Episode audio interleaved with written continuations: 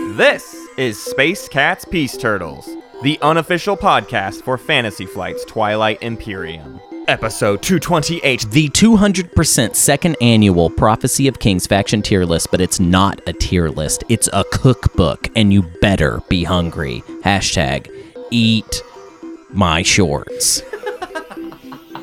Music by Ben Prunty, featuring Matt Martins. and Hunter Donaldson.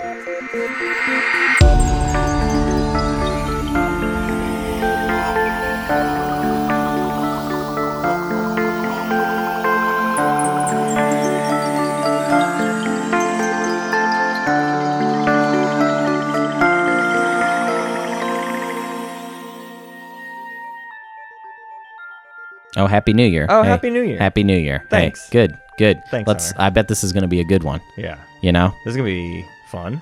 Uh, yeah, yeah, yeah. And No, good. it's it's gonna be fun and good. It's gonna be fun and good, and I'm excited to come into this one with the best energy. This is Yeah. the best episode of the year every Yeah, year. yeah. Uh, we start Right. hardcore the best We come in hot. because it's a hootenanny. It's a hootenanny. because it's a cookbook. here. Uh, we- we- I was posting. I, pu- I put in the Discord like, "Hey, hootenanny's coming up. Time to start sub- submitting hootenanny." And there were still people that are like, "I don't. I'm from not America. What's a hootenanny? What's a faction It's like, hootenanny? come on. You can hear that word, and you can just feel. You can, can just feel, feel- what a hootenanny. Yeah, yeah, is. yeah. If you don't know what a hootenanny is, just give it a Say the second. word out loud. Yeah, yeah, yeah. Turn the podcast off for just a second Yep. and say hootenanny. Hootenanny. Hootenanny. it's it, so I don't know how to tell you what it. I think in the dictionary it just says hootenanny's a hootenanny. yeah, it's a hootenanny. It's man. a hoot Come on, nanny. I we're having don't know. I mean, you gotta hootenanny have today. a hoot nanny. I don't know how to have a. I Yeah, mean, yeah. what is? It's a hoot nanny. We got to start 2022. We got to start it bold. We got to start it loud. We got to start it dumb. Okay. We are gonna tell you, the dumb listener, the person that doesn't know stuff You yet. don't know as much as we do. You don't know as much as we do. Yeah, Okay. come on. Uh, it's a fact. You don't know as much as we do. yeah. We know this game, Twilight Imperium Fourth Edition slash Prophecy of Kings, Mm-hmm. the expansion. We know it in a way that you don't know it. It- it's like less that we know it, and it's more that we are it. You know what I, I mean? breathe it. Yeah. Yeah, I want to say for the record, I have not played the game. Oh, sure. In a, in a little while, Yeah. because m- my Many life has months. been uh, topsy t- many months. It hasn't been many months. Many mo- since I've played it. I don't. Are play you this game at all. serious? It's been many months Yeah, since you've man. played I don't it. play. I don't. I, It's I don't- been you're I'm all on that sidereal confluence game. you're you the know? Twilight Imperium guy, but you're not playing it. No, I won't play it. I mean, I'll never play okay, this fine, game sure, again. yeah, no, no, this is a good grift.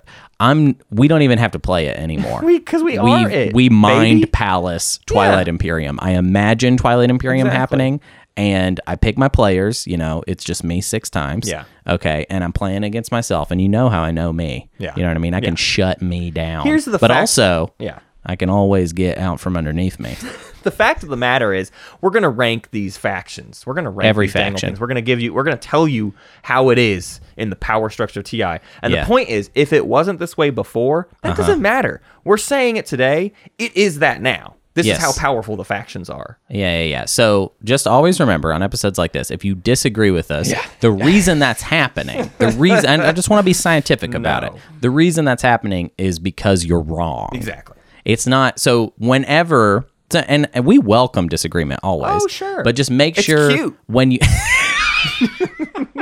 Just make sure whatever you send in your disagreement that you start with. Now I know I'm wrong. Yeah, But I exactly. just wanted to say In is the universe where I could be right, it would look like this. yeah, yeah, yeah. Phrase it as if it's some weird Yeah. possibility Exactly. matrix that, like, a- Can you imagine, imagine, a world if Hunter, Matt and Hunter were wrong?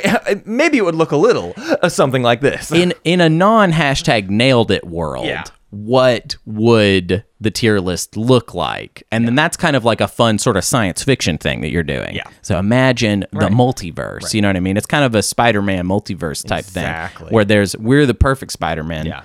And then but you get to tell us what Toby Maguire Space Cats is kind of like. Right. What is Toby? Yeah, you got to be Toby. you got to be Toby McGuire, spa- uh, Space Cats. You don't get to be. You, know, you Andrew don't get to Garfield. be. You, wh- nobody wants to be Andrew Garfield. No, no, no, no. It's Tom Holland. Yeah. Okay, we're Tom Holland uh, Yeah. Space Cats. Exactly. Okay, I think we started at the same time as Tom Holland. Yeah. About, I think that movie came out around the same time as we started. So is that a coincidence? Uh, I think not.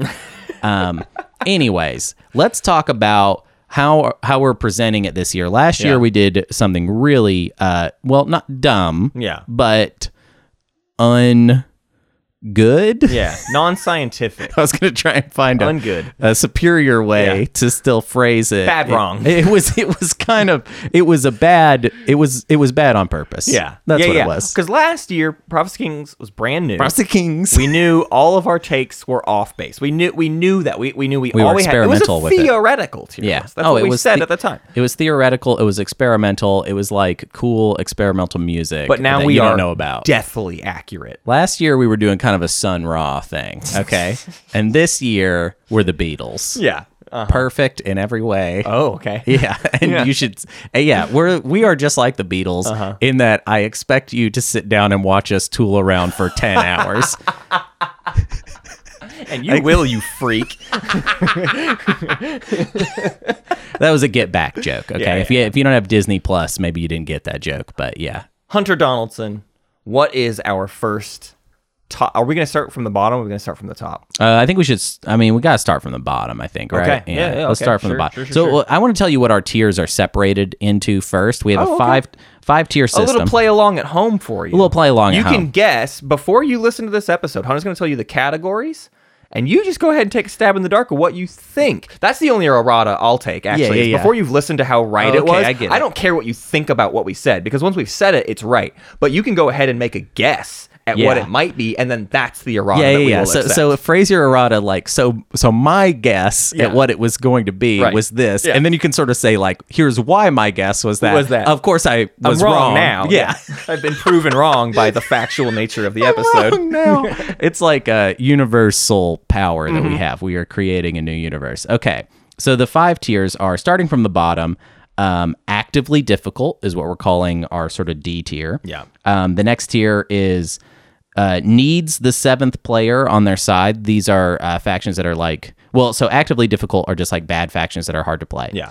Uh, need the seventh player on their side tier are like factions that are kind of swingy, I would say. Yeah. And then like if things are going right, then things can go really right. It also that uh, that tier clues you in on very specifically. As always, we're talking we're talking a six player game of TI to ten points Right. with all of these tiers. Right. We're not talking fourteen points. Of course, some things get different with fourteen points. Some Yeah, things yeah. get better with four players. There's all sorts of that. So this so need the seventh player is in a six player ten point context. They need a little RNG or a Yeah. little something something magical to happen yeah, for them. Yeah, that other person, that non, who knows, you know, who they are, where they're from, you know, what it is. But um, our sort of B tier, uh, we're calling the glass cannon tier. These are factions that are quite good, but things fall apart Yeah. regularly. And you can kind of see the seams of how things fall apart for them. A tier, we're calling the hard to stop tier. These are factions that are pretty good, maybe not well rounded in every single way, but they have a lot of answers to a lot of things. And if they get it going, they are hard to stop. Right. Uh, and then our S tier, our big time tier, we're just calling hard to have a bad time. Yeah. These are factions that are basically good. They're not at everything. just hard to stop. They're hard to keep from Yeah. get go. Like you just they just get go. the the they hard win to in their s- sleep. Yes, Basically. The hard to stop is like they don't always find the tools to get the victory, but when Right. they do, now it's too late. Yeah. Whereas you start the game with with hard to have a bad time, and you already have something to worry about. right. And I would say another way to, to phrase this would be hard for everyone else Yeah. not to have a bad time. So pause the podcast. Yeah. The podcast. Make your pr- predictions. prod to prod. Make your podcast predictions. Yeah, And predictions. uh, let us know your errata. And then now Yeah. you can continue the episode. Yeah. Here we go. So let's start with our bottom tier, which we're calling actively difficult. These aren't necessarily in an order within the tiers because who knows? Although there is a true, true bottom. Well, we can sort of discuss that, I Yeah. think, as we go. Yeah. Um, so first in this tier, Embers of Muat, Yeah. which I don't know why I read that one first, actually, because that's the one that will It's make just kind of it's the least belonging. That in this will make category, people the probably. most yeah, we- mad. We're just starting right off the bat with Well, all the and people it's- who predicted things are all like we literally just knocked out fifty percent of the errata. yeah, yeah. We we threw You're all all of that wrong. in the trash. Yeah, and you do have to remember you are wrong. I mean, you're you, you welcome to respond, but just you know phrase it in that weird way that will make me laugh. Um, and then you can say whatever you want. Um, so why is Embers of Muat down here? Well, I think what we feel like is that while they were given a bunch of new tools in Prophecy of Kings, right? Um, those tools are hard to make work in a way that results you in winning the game. Yes. they're they're they improve the faction. Um, Yeah. Uh, on I would say a, a to an immense degree. Right. But for some reason, it improves the faction in a way that doesn't add up to you being suddenly winning more faction. Exactly. The reality of it all is objectives are still difficult for Muwat. Yeah. It's a not great start. I would say even with the agent that they gained that improves their start, what that agent does is turns your round 1 into such a chain of events that has to go exactly in the right order that Yeah. it doesn't make round 1 any easier. Right. You come out of round 1 better, but it like there's a lot of things you just have to do without round one Right. because things won't time out for you. And then in the end game, it is still that thing of like, I have one unit that can actually achieve anything for me. And so if the objectives aren't in range of that one unit, and if I can't send that one unit out and defend the rest of my stuff in a meaningful way, Yeah. then I actually can't find a win. They're still bad at tech objectives, they're still bad at structure objectives, they're like they're bad at a lot of stuff. Mm-hmm. They just get one really good war sun. You can build your second, but hey, the second one usually chills at home or on Mechatol or somewhere like Also, that. I feel like we need a big, big math breakdown on how much money Muat might be wasting in all of the weird ways that they Yeah. do. I think it's just hard to figure out if Muat is actually coming out ahead uh, Right. economically Right. uh, and so on and so forth. Um, I will say this I, I have an analogy for Muat that I think will work with people. Um, I think that Embers of Muat. Uh, let's talk about base game. In base game, it was a car that did not have any power steering fluid. The power steering fluid had been drained out of the car, and so it's hard to turn that wheel. It's like an old school, you know, 1920s car up in there. so that's difficult. Prophecy of Kings comes along, and it's like, hey, we're gonna change out the wheels on this thing. The wheels are great now. We got a spoiler on the back. It everything about it is fancy, but you still do not have power steering fluid you go way faster in the same direction you, go were going. way faster in the same direction you were going. I feel like that's what it is like to play Mua. It's like it has been every little aspect of it has been turned up in a way that is good. We still have that problem of we are a war sun faction, and I think there's just something inherently well, and difficult. Even about with that. that economic stuff that people talk about, a- and like, hey, the errata from the Muad episode recently is like, I didn't spell out in detail the idea that four mechs means more infantry, which actually turns Starforge into a a net gain, right? Sure. But you have to have positioned gain your of- war sun of like a dollar, a net game of a dollar. No, but guys, stop thinking like this. I know. it's a net gain of infantry. It's not a net gain of a value, dollar. Right. Like right. So net gain of infantry and those infantry like your, your mechs had to be positioned in exactly the right place. So it's even more of this idea of like as long as you do if if you just sit in your slice forever in Starforge, then you'll have made value. And it's Uh-huh. like that does but that didn't give me objectives. Like Starforging for value doesn't score me objectives. So it's not actually a thing that I mean, leads to points. I, would- so I guess if you have the commander turned on, and then you're also doing this, Right. Right, like how I That's mean, I what we're guess- saying. We're saying yeah, okay. four mechs. Okay, you're saying four commander mechs, commander. online. Okay, but the process to even get to that point is build four mechs, build a second war sun, and put all of them in the right. See, spot. that's what I'm that saying Happens is- round four. that's- you make three dollars over the course of everything. I think that's the thing about Muat that's like hard to. You need to take when you're talking about Muat in an economic way. I think you need to take the entire game together and think about how does this all actually break down because everything about Muat just seems to be so expensive. Yes. like it's like cool. Yes, we can do all this stuff, but it just seems pricey. Yeah. and and it's like in a way they've been kind of turned up to where it feels like well you know they were always a four commodity faction, but it just kind of feels like well now you've got all these different ways that you can spend this money Yeah. and get stuff Right. but it's like but i don't know that what i needed was maybe just like a cheaper way to do all of Yeah, this and i i the the war sun un the, the fact that you have to build another war sun to unlock the commander is i think just a thing that doesn't get people need to be talking more smack on that because that's just like that's, hard bad. and that having to build another war sun i think is just kind of annoying Yeah. um, I also don't know why you need another War Sun. The uh, the defensive War Sun seems like a huge waste to me. Yeah. Um. Yeah. I don't know. It's, it- you, you've been shoehorned in a, s- a strategy that you didn't necessarily want to do, and it's not great. now let me. Well, now all you Muat heads out there that are are maybe feeling kind of down because we did uh, just change reality. Yeah. I don't know how it was before, but now we've changed reality to Muat's bad. I would put them at the top of this tier. Absolutely. And they are probably the most fun faction in this tier. But, Not to me, Oh but- well, so- I'm sorry. We're to going to me. talk about the bugs, but Yeah. uh, but th- they are among some of the one of the more fun factions. Yeah, uh, I actually out think there. we're we're the way we're going to read this list is actually going from the top of this tier and reading down. So think of it that way. Yeah. Because the next faction, are you ready to move on to the next faction? Yeah, I'm ready. So I the think next, we, I, I, I will also say we do not need to talk nearly as much justifying the rest of these factions in this. Tier. um, no, we're going to be here all Because- day. Well, No, that's true. Matt, No, we're I'm going to not- be here all I'm day. not saying for our own sake. I'm just saying this one I do feel like we had to justify. Yeah. The rest I think you're going to kind of be with us on, listener. Um, well, I have to justify this next one to myself fine, because go the ahead. next one we're talking about is my favorite faction, Sardagnor. Yeah.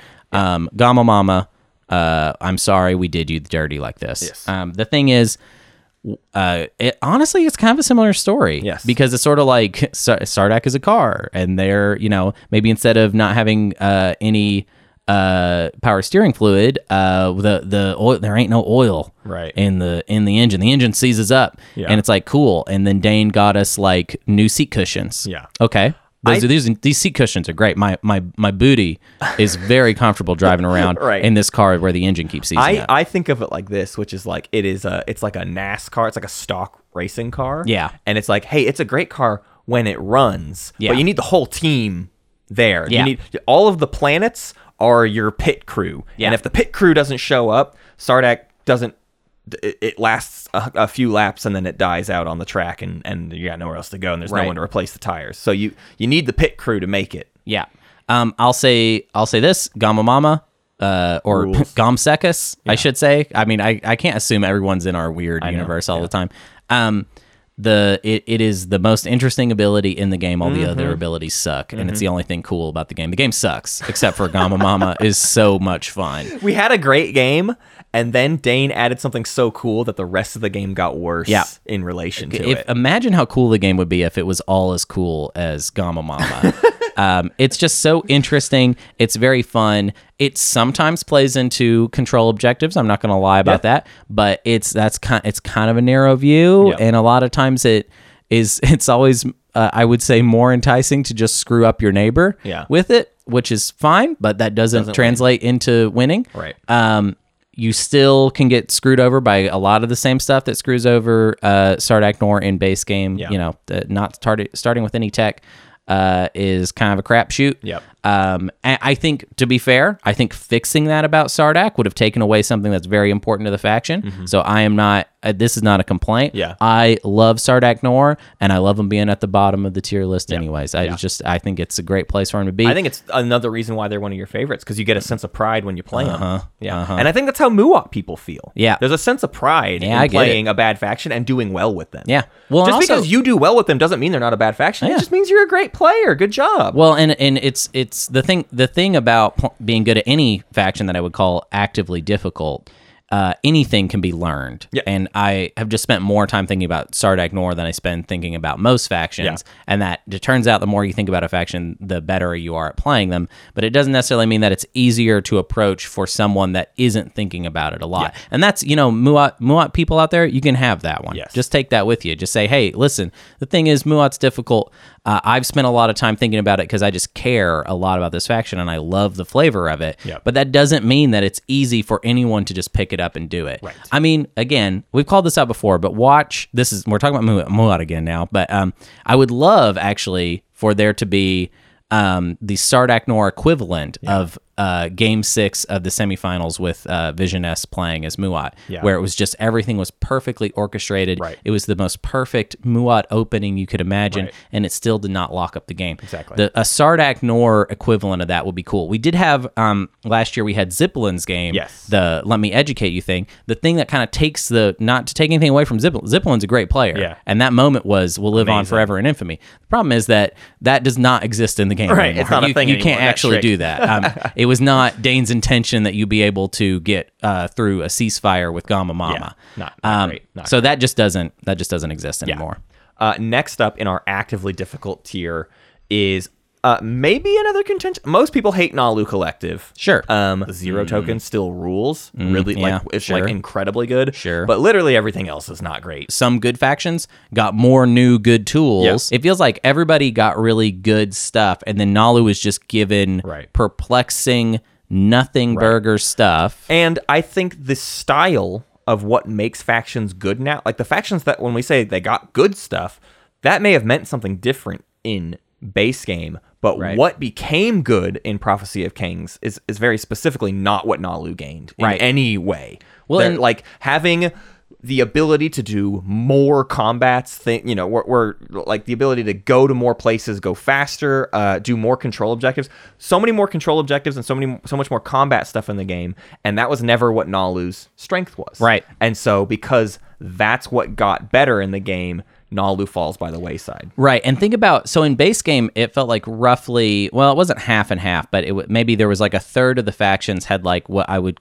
uh, classify as like kind of a rough start Yeah. for several reasons. Right. And Nalu actually was a high ranking faction that had a rough start. Yes. But now, I don't really think there's that many factions that have rough starts. like they're a like rough one of start is three just not a factions. thing. Yeah. Yeah. So like most factions don't have a rough start. Nalu, I feel like, has a rough start with no. I mean, it's just as rough in base game as it was Yep. in the expand or it, yeah, as it is now. I would even say like because there was like a fear of Nalu being so good, even the factions with rough starts have other like ghosts have a rough start, Yeah. right? The, in, Sure, in, sure. in raw units, but they have anymore, They have but- tricks that they can do Yeah. that make that start manageable. Not great, but manageable. Yeah. Nalu has nothing. It's just a bad start, and they might be the only faction in the game with literally just a pure bad start. Yeah, Nalu. The only way to fix Nalu's bad start is to uh, have the right strategy card to fix it, and, right. that, and that's kind of it. And that's that's a situation that happened more often in base game. Now I feel like it does not happen Yep. much for anybody. Everyone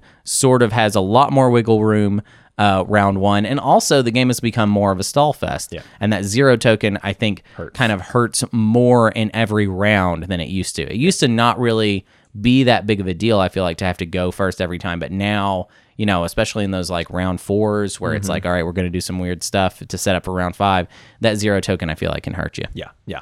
Uh, next up in actively difficult, we've got Arborek. Hey, no surprise here. Yeah. it's Arborek.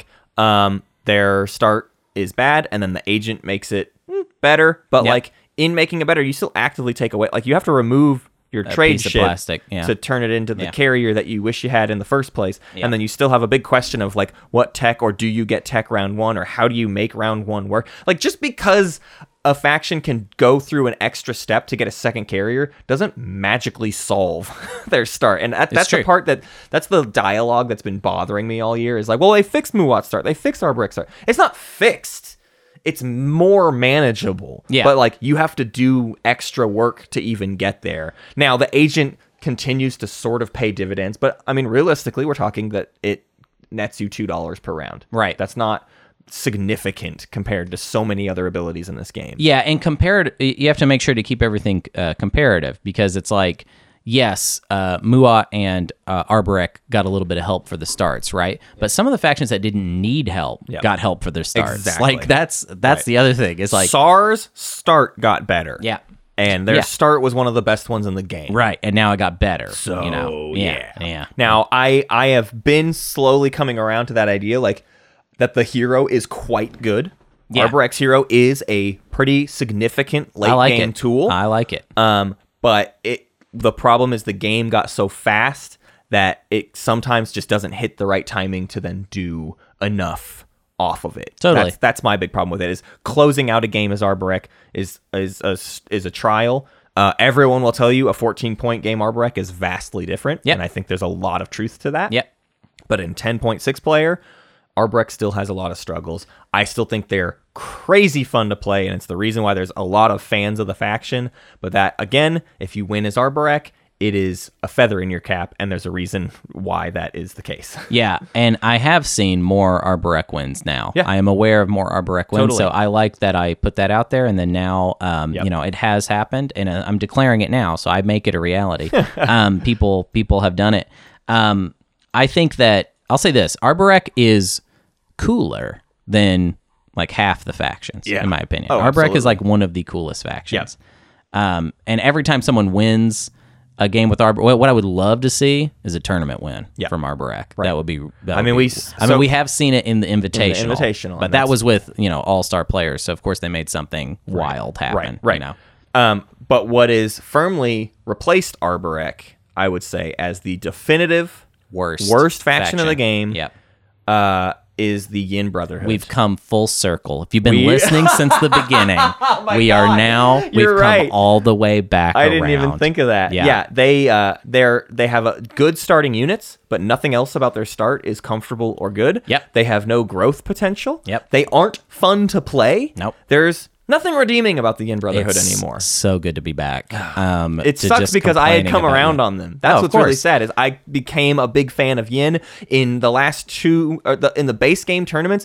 Yin was a like L1 style fat like you saw Yin all the time. Oh, yeah. in tournament games. Yin They were was getting like picked bottom of the top. it, and and they would win games. We Oh, didn't yeah. see a single win from the Yin Brotherhood in the, this last uh, Patreon tournament, Yep. and I don't ex- expect we'll see one this year. Uh, it it is incredibly difficult to win as the Yin Brotherhood because think you so. have no tools that lead to objectives. Yep. just nothing.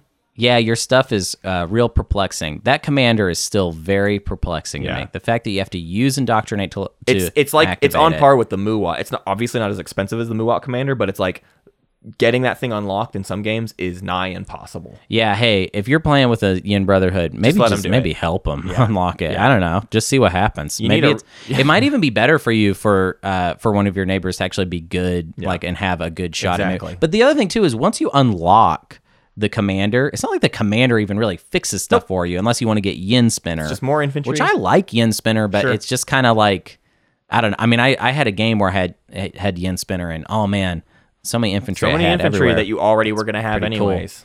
pretty cool. Yeah. Um, did not matter Didn't at win. all. yeah, didn't, Didn't win. win. Didn't win off that. Yeah. Um, it's so just yeah. bad. So yeah, that was the to recap that tier because we're done with that tier. The actively difficult tier in a rough order, just a rough order. Right. Uh, it would be from bottom up: Yin Brotherhood, Arborek, Nalu Collective, Sardak Nor, Embers of Muat. Yep. I put Embers of Muat before my favorite faction, Sardak Nor. So You're Muat- welcome. Yeah, you're welcome. Leave Muat us alone. heads. yeah, leave us alone. Let's Okay. talk about the next one. Yes. And, and this time, actually, let's maybe go roughly bottom up. Okay. What do you think? I I, think don't it- I I don't think know it's if we've more- placed this list in that order, so we'll have to come up with that as we go. Well, yeah, just kind of just as we feather go, it we'll- out. we'll kind of we'll kind of Sure. figure it out. Sure. Yeah. All right. So uh, the need the seventh player on their side. They need some things in the game to just kind of go right for them. But then once they do that, hey, they might have like a pretty substantial win Yeah. on their on their hands. Yeah. Uh, and I think. I- Mm-hmm. the bottom of this list is the Mentac coalition. Yeah. Mentac is in the strangest spot right now. Who knows where Mentac is going to be next year because Mentac didn't get particularly great stuff in Prophecy of Kings, but the story of Mentac has been yeah, they have an incredibly low pick percentage.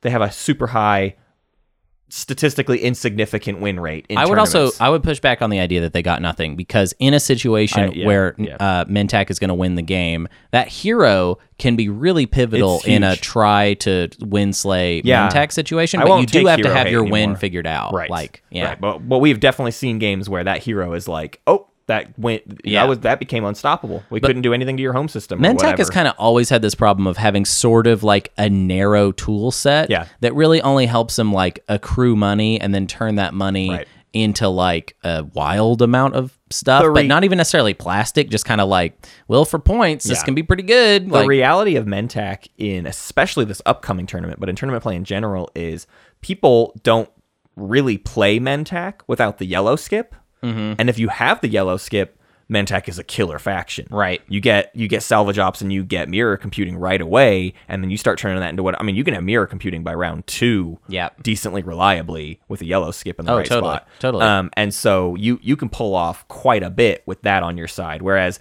it used to be like, ah, maybe you'll do some other stuff before you go for mirror computing and figure it out. But now I think like when you think of tournament level play, you're making those kinds of considerations. You're not just playing Mentac in a vacuum. You're playing Mentac in a yellow skip slice with Yeah. like the right tool set. Totally. Because otherwise you're you won't pick them. They are low enough on the on the barometer that like you'll pick something else instead Yeah. of that. Like but but like in a Mentac versus Yin, obviously you're gonna take Mentac, I, I guess. But you probably you planned your multi draft around it, and you have a slice that will reinforce that decision. Or, or this is something I like to do. I'll pick Mentac and then I'll draw. I'll explore an industrial planet and I'll draw the yellow skip.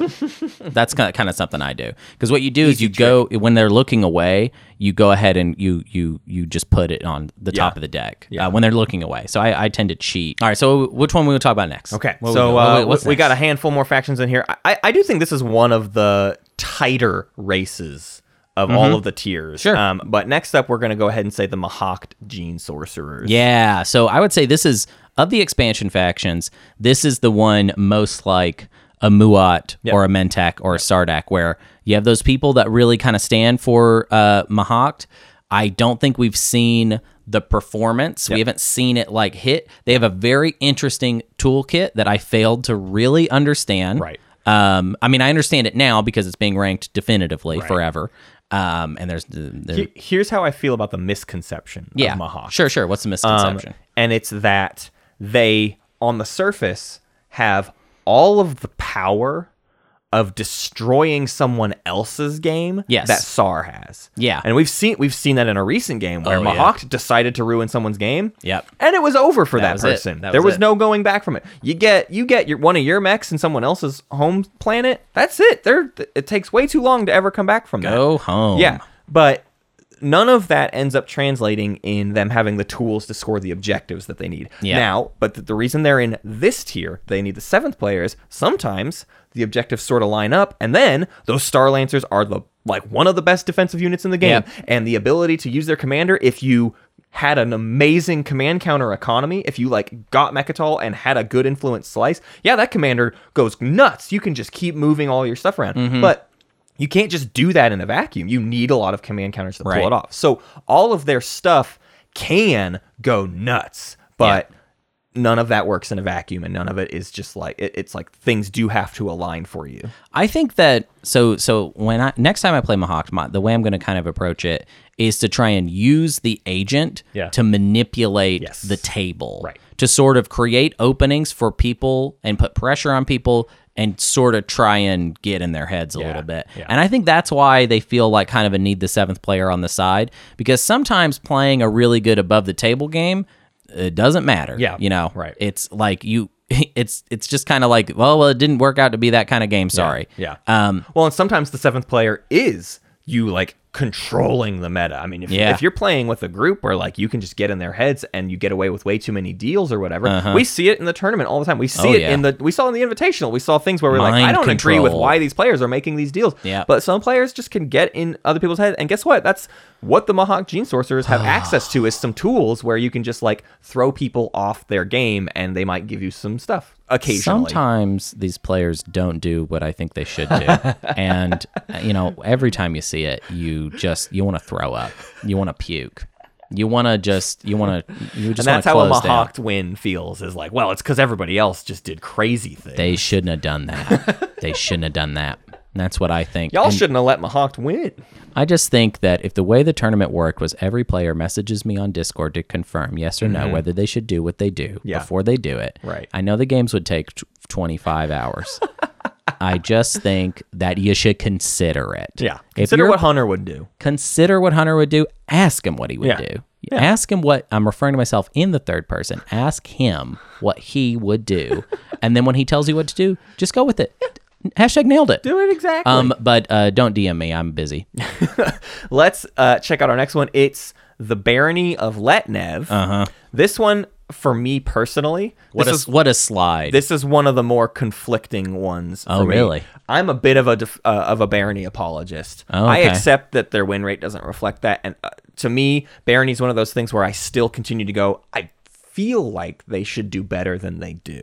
Uh huh. There's a lot of reasons why they don't, though. They got one real good tool, which is that Dunline Reaper. Yeah. we love that. It's very we good. love that. That solved one of their main prophecy of I kings know, problems. I know, it's a but weird New thing, huh? problems were introduced that barony didn't get answers for. I actually think it's not even so much about new problems, so much as it's just like they just got left behind by other things getting better is the thing. Mm-hmm. I think that's the problem. Is most of the things above them, uh, I feel like they just have a, has a more interesting toolkit. Yeah. Uh, the old things that were good about Barony are not as good, Yeah. and then the new thing that they got, while it's great, it's very good, Yeah. isn't enough to close that gap. the, the other the only other thing I would say that probably hurts and I've seen this echoed by other people, but it's that dang lack of a sixth round.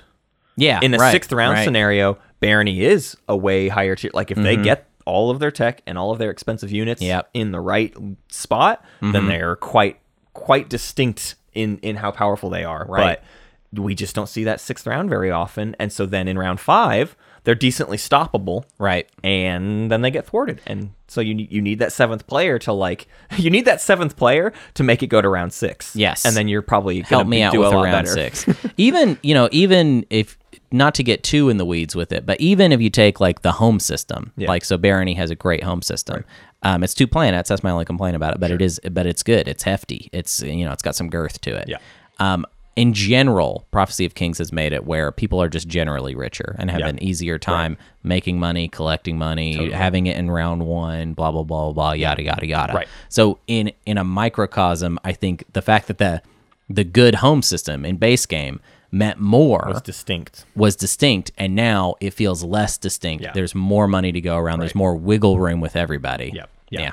And they, their you know their promissory note got better in a codex. That's but That's true. not enough to make the money that we're talking. Here, Yeah. Basically, is Yeah. there's just some people that make hand over fist. Um, and w- I think this is always true of factions that seem like they could be good when your stuff costs you. When it costs money to do your stuff. That is inherently worse than the ones who get free stuff. Uh-huh. So in Barney's case, like Dunlane Reapers, you got to buy them. Yep. You Gotta, got to buy have the 'em. money ready to go. Uh, your your It's a deployability, so you have to have them in your reinforcements, exactly which like is it, kind of it an requires things whereas there was other factions later on that just like and here's something on the house Flop. and here's more stuff for free and you don't even have to think about it and that's what just keeps them down here kind of in the in Mm-hmm. the pits Um, the next faction Mm-hmm. that we want to talk about in this tier, um, I would say only sli- uh, just a hair above Barony. You could really have Yeah. us go either way, except for that it is definitive. Sure. Ghost of Creus. Yes. Um, the cool guy number one faction. Yeah. Cool guy number one. Dane's fave Sunglasses. The so good sunglasses. he made them bad yeah, so good he made them bad. The sunglasses of Twilight Imperium factions is the Ghost of Creus. Yeah. Um, really, I wouldn't say they necessarily, they were already uh, very good and interesting, especially at high level play. Right. Um, they did not necessarily get, well, they did get one cool trick, which is the going to malice Yep. uh, on, Right on the away. first turn. but all quite that's cool. doing is similar to the Arborek and Muad he- uh, agent. All that's doing is offsetting how bad their start already. I wouldn't, was. but I wouldn't say their start is on the same level of badness. Oh, I would. Oh, I would not say that. One They- carrier, one destroyer. one carrier, one destroyer, but they got four resources at home. Now we're adding another two trade goods. Uh, they had they, they're the mo- the easiest faction to establish a trade partner with round one, and there are Yeah. four commodity faction. Yeah, yeah, They can make the money round one Yeah. reliably, especially going to Malice first. You make yeah. your two bucks. I'm I'm not saying that it's on a whole nother level easier, but it's easier than those factions. I, I find uh, most of the time when I'm playing Ghost, I do not get pigeonholed into some horrible deal. I, the thing I feel like I see with ghost players the most is a sort of directionless mid game. It's Yeah. always going kind of like I agree. have I've got my gravity drive. I probably I probably got something like sling sling relay uh, Mm-hmm. round one, but then after that, going into like round three. eh, d- Am I a PDS faction? No, I don't really feel like I'm a PDS faction. Should I just go for lightwave? I guess. Well, maybe I should get. ca- Am I a fighter two faction because of that commander? Mm-hmm. Like, it's just nothing feels significant enough Right. to sort of dictate a strategy for them. Well, and yeah. so then you have like a hero that just sort of upsets the order of things, and and it's it's always that idea of like, oh yeah, I guess Ghost did score a couple of ob- objectives, but there's no like. I've never seen a game where ghosts are the threat on the table Sure. going into the end. game. Sure. they can sneak a win. Yeah. but I've never seen them as like the threat at the table. Well, and that's why they're in this tier Yeah. is that it's like they need a little bit of uh, they get you got to grease the wheels a little bit if uh, if Ghost is going to make it. Yep. I could imagine someone thinking that uh, Ghost is a little high, but uh, I, I just I like sunglasses. Okay, I think the definition of the seventh player helping ghosts in this one is when the hero can actually do something for ghosts. that does happen sometimes, and it does There- happen, there- and then it's a pretty good ghost. yeah, game. there have been Ghost games I've seen where that hero wasn't just a goofball, Yes. barrel of laughs kind of thing. it was more of a like, wow, I don't know how we deal with this Yeah, now. I yeah. think the game is just now kinda ghosts over. can lock down Mechatol, Right. Uh-huh. And they've got Imperial, and uh oh, we have a big swing round. Yeah, from kind of an ghosts. uh oh spaghettios Yes. kind of moment. I will say the weirdest thing about ghosts, the thing that like annoys me the most is the whole like like I can use my mechs to betray the person I gave I know. IFF to. Their it's tool so set odd. talks ab- ab- like it, it betrays itself. Yeah. you have three different tools now that can put the same couple of wormhole tokens on the map. Yeah, it's And that makes it- anti-synergy. No, Yeah. non- yeah, there's no synergy there. and you That got to makes it kind of tough. work because it used to be IFF was like one of the coolest promissory notes Right. you could get, and and making deals for it. Yeah. Oh man, it's a li- that was like kind of your wig- wiggle room as Ghost. You're like, okay, I can maybe even become an even better economic faction if I'm working this promissory note. But now Why would anybody trust you? Right. Now it's a guaranteed lie. And even if you're not a liar, uh, like I gotta look at it and be can't. like, well, but you, that mech's there. Yeah. we could. You could just screw do me it. up. You could see that I'm gonna use the IFF to do something really good and be like, hmm, maybe you have to pay me again. you Yeah, know what I mean? Like, and then it's like, ugh, I don't want to do that. it so never ends. yeah. Um, but you know, maybe if you know them, maybe you know the person, you can just still play IFF like it used to be. Yep. Um, but yeah, that is the Ghost of Creus. That's where they live. That's where they are. Next up on needing the seventh player on their side is the Excha Kingdom. Whoa. This is I think this is a brain burner. This here. is the top of this tier. by is the top way. of this Extra's tier. top of this tier. Now- they are the definitive, I would say, faction for this tier because extra games are kind of uh, though lots of people are good at extra, by the way, uh, and good at extra in a way where they don't have to rely on just this to win. Yeah. However, however. that hero is like going to the casino and it and when you show up and you've got all the right stuff in your pockets, Yeah. you're gonna have a good night. Right. But if you don't have the right stuff in your pockets or you don't get, you know, if Lady Luck does not bless you with the right agendas, then you're not gonna win. And that we're game. not explicitly talking about the three point extra win. That's Sure. like the ridiculous thing. That Sure, yeah, happens. yeah. That's the But one a on a one whole nother point level. extra win or a, wa- a one point extra One point off the hero, yeah. can can happen. That can swing and it that all. is generally enough to put extra into a viable position. The reality though of extra is they still lack a lot of the uh, tools they need to just like score the normal points. Yeah, right. yeah. They still they still have issues with just getting stuff done on the board. They can lock up their whole slice pretty well and people aren't going to come in there and you're not going to disrupt the hero. Mm-hmm. But it's you know, they don't always score all the stage 1s and they're not very good at the stage 2s. Yeah, and I would I would say most most extra wins that I've seen, I would s- I would wager to say almost all of them, uh, all the ones that I can think of. The seventh player somewhat smiled upon right. extra basically and being and the thing is a lot of a lot of faction abilities actually have to do with well i hope this works out for you Right. so it's not that extra's hero is somehow completely different than the Right. rest of the game it's not like that but it is the one that most is playing into you know the seventh player looking on you and smiling Yeah, I think the thing too that we have to remind people when we talk about like the seventh, we're not taking anything away from an extra win. No. you set yourself up so that then when the seventh player did smile upon you, you were ready to go. There was what you that have moose- to always remember is sometimes the seventh player smiles upon Jolnar. right And and so their luck pushes them even further. Whereas like you kind of need the seventh player for extra to then even be then your good game can be rewarded. Right, unless you're Moose, in which case I would Right. throw all of this out. I mean, Moose had that game where Moose got like the three point. He was hero going to score thing. four, he was going to score fourteen points. Yeah, it was like uh, Moose was like had a 14 point, 10, 10 point game uh, of in the tournament. So I mean, it just depends, and and you have to prep for the hero too. It's not it's not as simple as just play the hero and then Well, win. exactly. You cut yourself out of a lot of your own strategies by leaning Right. into the hero. Right. Mm-hmm. And that's probably bad, right? That's like not necessarily great. But if the hero, if you didn't have the hero, you wouldn't really have anything else to like Right. actively do. And that's the big problem with Extra is without the dumb gimmick, you're not a very good faction. Yeah. And yeah, so I mean, I will say this about extra is uh, if you're if you're feeling if you're feeling weird, uh, let me just tell you, there's not a faction I can think of on uh, in in all of Twilight Imperium that is more like extra in the way of I feel like you could make an argument for every single tier for extra. You Yeah. could make an Oh, argument yeah. that extra is one of the best factions in the game right now, and you could also say they're dumpster. Yeah. Stay away from them. Yeah, absolutely. Uh, let's go ahead and take a little break, and then we will get to the rest of our tier list.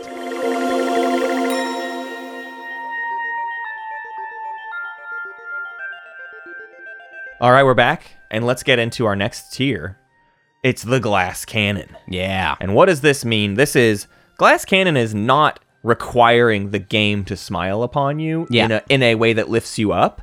It's hoping the game doesn't look down upon you in a way that ruins your day. Yes. The the seventh player can be the one thing that stops you. I would almost these factions. go a different way in trying to explain this one. I would say these are the factions that are not necessarily stopped by the seventh player; they're stopped by the human players at the table. Yeah, right, right, Like right. Seeing Right. i- these are these are our factions that these are good factions. We're definitely in good faction territory Absolutely. now. All the rest of the factions are good. Uh, That's how Twilight Imperium is now. Yeah. Most of the factions are good. Right. Um, but now we're at that point where like, which are the ones that if the players are looking at the table Yeah. and not looking at their phones, you know, not looking at their phones, looking at the table. It- You got to quit looking at the phone, dearie.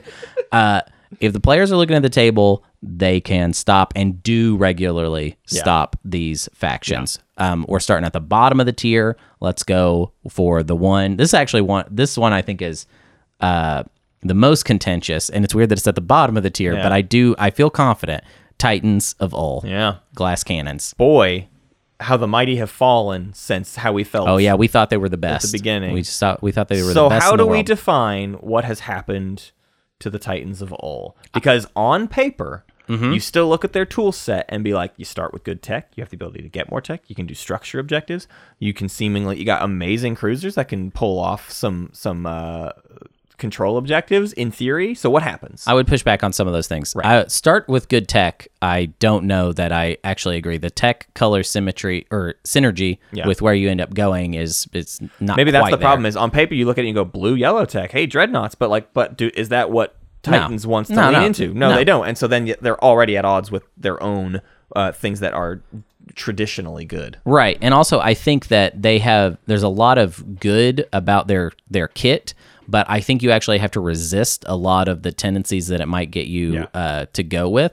And I also feel like Titans is a faction that just has not really been cracked. And at this point I feel like I see Titans have a good you know, Titans might have a good start or might have a good mid game. They're not always a fast start faction. In fact, sometimes they can be kind of slow on the uptake. Right. Um, but if I see a Titans that's on line in the mid game, I feel like it's really where they really shine. And then it feels like in the late game is where I start feeling like, wow, they're just not really bringing a whole lot to the table. And that's why I say I feel like as the other players get set up, they find an easier time just stopping Titans. right. The Saturn Engine 2s, while very cool, are not the most fearsome late game Yeah. fleet. Right. So I don't know if that means people need to get away from Saturn Engine 2s. I, I that kind of bummed me out cuz then it's like, well, are you going to have a good mid game now? Like how is your mid game going to be? I think I do think you still have to rely on the Saturn engine twos, but I think you have to set yourself up better for I don't know stage twos or like you, you have to put yourself into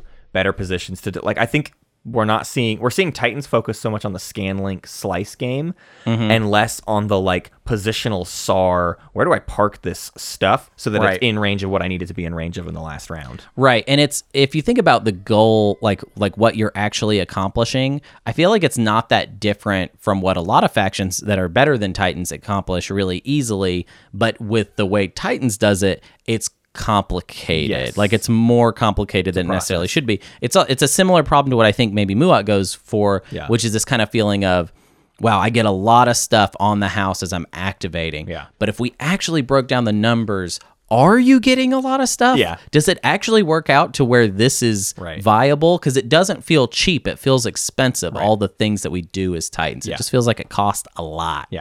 I think Titans are. I think the story of Titans this year is we talked them up.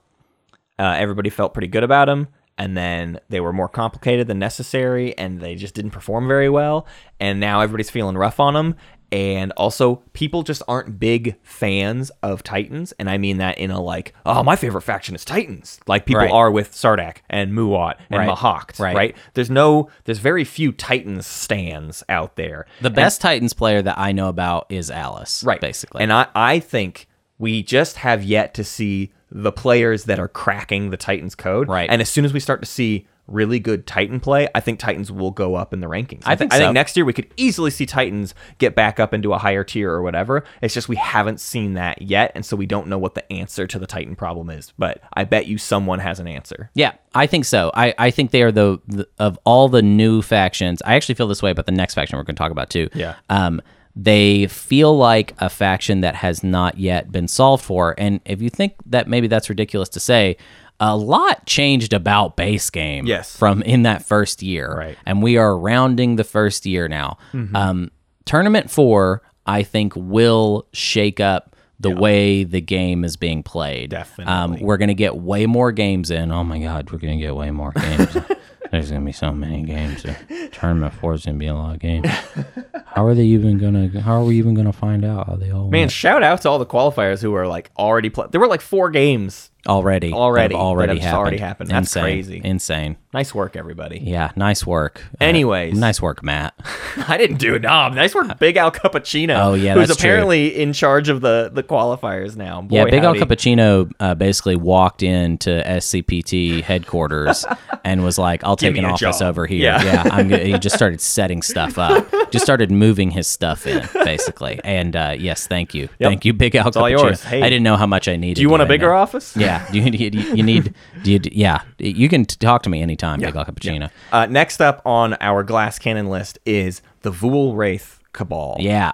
So I meant what I said before. I think this is also a faction that could do better in the future, and that I, it feels like they have not quite been figured out. They have, I think, a, mo- a more obvious toolkit than Titans. That's why they're above. them. I love them, and I I've, I'd been actively avoiding playing them for a long time because we did the Vul Wraith Cabal guide, and I was like, oh wait, I'm really, really, really digging this faction, uh Uh-huh. huh, and I wanted to get away from them because I would probably just spend too much time thinking about them. But I I, I intend to play a decent amount more Cabal here soon once we Yeah. finish these preliminary guides because I think they're really cool, and I think people with my kind of play style um, if you can find a way to be a little bit safer than me, because you do, very importantly, have to protect those space docks. Yep. But if you can do that, everything else they have access to seems like it's going to do very, very well for you. Yeah, I will say this. I'm I am less informed on Cabal. I feel like than any of the expansion factions. It's like it's just like the faction but in the whole game. Actually, I would say I feel like I know the least about Cabal. uh there's just something about them that does not appeal to me.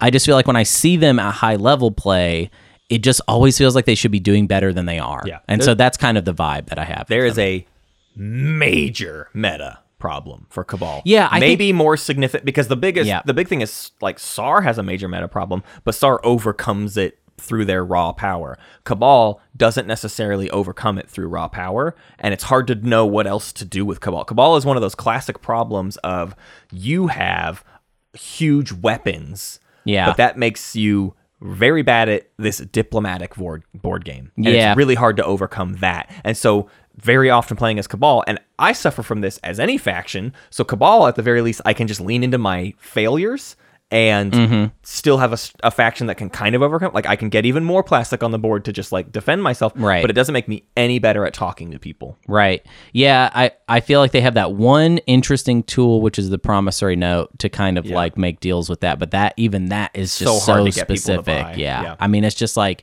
it- they really got to have some pretty specific needs in order to want to buy And that. at the end of the day, people just don't like giving Cabal money because Cabal steals money all game long. Basically. Yeah, yeah, and Cabal just like I don't know, just like it, the game came out and it felt like Cabal was having like a pretty good heyday as well. It was like kind of Cabal and Titans in the early uh, days of POK. I felt like was having a good time.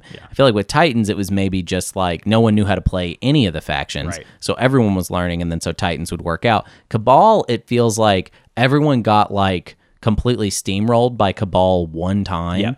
And everyone was just collectively like never again, and so now it just doesn't happen. Right. And it's not even that people are doing overly aggressive things to Cabal. It's just that when you're watching your Cabal threat is neighbor, you're just kind of like, I do not want to let you abuse me, so I'm going to prevent that. but I do feel like that's fading out of style a little bit. Maybe. I people don't are know. coming around to the idea that my cabal neighbor might not actually like completely ruin everything for me, and maybe I can, you know, I think people are more open to just like let's do this support swap. Come on, let's get out of the way, and then Yeah. we'll be fine. And then Yeah. you know what? Then you just do your thing to the other neighbor, and it's like it's. I, I think there are ways. yeah, that around doesn't the work. problem. I'm not an early support I know. swap kind Yeah. of guy. I think That you doesn't got. to really I work think. for me. Yeah. I don't know who's going to end up on. If I, I got to know who who's going to be on Mechatol Rex. And you know what I hey, mean? guess who likes it? Yeah, uh, cabal. Cabal. Cabal. likes it quite a bit. Um, okay, let's talk about the next faction. Next faction is this one might surprise you, the Winnu. Yeah, it surprises me. Yeah, very that much. glass cannon faction. I think still. Yeah. they went from being one of the worst factions in base game Yep. to being a faction that. If the winds are right and if no one stops you, you can just lock it up. But the no one stops you thing is, I it really just comes down to like, does someone volunteer to stop Does Winnu? someone just decide to do it even a little bit? and it's then if you do, yeah. then I, I just feel like I don't see a lot of game. I see a lot of games where No one does anything about the Winu problem, and then Yeah. the Winu wins. And I see games where people are like, "Well, I'm going to do something to stop the Winu," and I never see the Winu come back. From and when that. you end at six points Yeah, or whatever. yeah. yeah. Yeah, The, the hardest thing I had to grapple with was like, what is going, like, which is better, Winu or Xcha? Because to me, they suffer from really similar problems of like, it's a big hero swing, Mm-hmm. but Xcha's thing is like, the hero swing is like crazy super random Yep. that you don't even properly set up for it. Whereas the Winu hero, you can still set up for it, but like Hunter's saying, you can also just be completely thwarted. And so the thing with with Winu that I always drive home for people is they can be scary and like the plus two at home, plus two on legendaries, plus two on Mechatol. It's a huge deal. Them getting set up on Mechatol, that really stinks. Yeah. But you can block them from most stage ones. Yeah. Like you can prevent them from scoring points. and as long start as you is- do that, Yeah. they probably don't find a win. the start is still really bad, and your fix for it is uh, yeah. yeah. Um, and so basically, it just comes down to like, did your two neighbors? You have two of them. That sucks. I wish you only had one, but you have two neighbors. Oh, Yeah. If one of them, if they make a deal with each other to kind of make sure that you're not getting to Mechatol, then a lot of times they can stop you from doing that. And if they, if you don't get on Mechatol and you don't get that commander setup stuff, Yep. then it just a lot of times it's just not going to work Yeah. out. Speaking of Big Al Cappuccino, What? he played a Phil Roy charity brawl draft game Mm-hmm. not too long ago that I was l- loosely involved with. Oh, okay. I played a couple rounds for Micmac Moose in that game, and then Oh, Micmac yeah, Moose yeah. took over. Yeah. Mm-hmm. Big Al Cappuccino Chino was Winu. Never unlocked his commander. Won the game. Whoa, that's weird. So what we're talking about here is some players transcend the idea of what the faction even does and just find what Big Al Cappuccino. It doesn't matter what faction Big Al Cappuccino is playing because Big Al Ch- Cappuccino is playing as Big Al, and Big Al talks Oh, his way yeah. into points. you're right. and so s- sometimes it just doesn't matter Maybe Winu is like the perfect faction for Big Al Cappuccino. because he's just all he's doing is playing everyone's expectations against each other. Let's just be nice. Yeah. Yeah. It- Big Al Cappuccino is like fl- the boat floater who is trying to f- float every single Yeah. boat at the Yeah, table. It's boats like- that aren't even at the table. Yeah. Yeah. just Big trying Al to- Cappuccino is trying to float your boat and you're not even playing. you're not even playing yet. Big Al Cappuccino is he trying to wants float you your to boat. suck the marrow. Yeah. so just Yeah. do it. That's what he says. Okay. Yeah. Um, okay. Last faction in this tier, top of this tier, is the Asarl tribes. Honestly, the faction I most think maybe should be at the next tier, but that's why Yeah. they're, the, they're at the top well of this one. uh, Asarl is one where you see people go both ways. Hunter is kind of a big. We need to worry I more think Asarl is good. about the Asarl threat. You Yeah. see some people. I've seen Stads kind of be down on Asarl. I'm I'm probably right there in the middle. Um, and I think they fit in glass cannon because there are times when the Asarl combo just doesn't net points. It Sure. nets frustration in other players Yeah. that then don't want to deal with you and don't want to work with you on like shit. Hey, I'll, you get me an objective, I'll get you an objective. Mm-hmm. No, instead your neighbor's like, no, you're just gonna mage on me all game. I don't want to work with you, and your game can kind of get thwarted a little bit. Yeah. You get a lot of tools to still try to come back from that, but I see lots of Asarl games where the final round they're doing everything they can and they still just get to eight or nine and it just was never in the cards. the Magion Biostems thing, you do not have to do it. Right. You do not have to burn your relationship Right. with all of the other players. It's been proven now that people can, all they do is they just spend good action cards the second they Immediately. get them and they make sure that their hands are just complete garbage all the time. Yep. So. I, I, I think people need to get away from that actually because what's happened is the community has adjusted to that playstyle so it does not really work. I think that the whole thing about Isarl is that they have a an agent that just completely rules depending Yeah. on who else is at the table. Yep. But like it can be insane what Mm-hmm. that agent can net you. Um, I think the I just think that their their kit is mostly good. In a world where you don't do Magion biostems, the hero is actually good. Yeah. I've been seeing this thing, this this tendency when when players go Magion biostems where they end the game, they did not win, and they have like, you know, 25 action cards Yeah, in their it's a hand. waste. Just a ludicrous amount of action cards. It's like, listen, like that was too much effort you spent on one thing. But if you go like blue green Mm-hmm. Isarl, then you are playing a faction that has a very interesting kit. Yep. You're gonna get you know you're you're never you, maybe you won't have a handful of action cards Right. but you're always going to have some pretty good stuff that's available to you uh, you will at the end be able to always have a stall round because you use the hero to get five stalls that's what the hero's for by the way Right. the hero is not for getting for five the stalls. best uh, action card. six stalls. I'm just saying, like at this point, six stalls. Yeah, because you're Hero, using the hero. five Yeah, that's action a good cards. point. It's about the stalls. I'm really tired. Like I do not. I think the way From now on, when I play a Sarl, I'm just gonna be open about it. I'm gonna say, hey, listen, I think the way this hero me is set up trash. is I really don't care. silly. I don't care what you give me. I'm saying yes. So just hand me a card, like because I just want it for the stalls Yeah. at this point.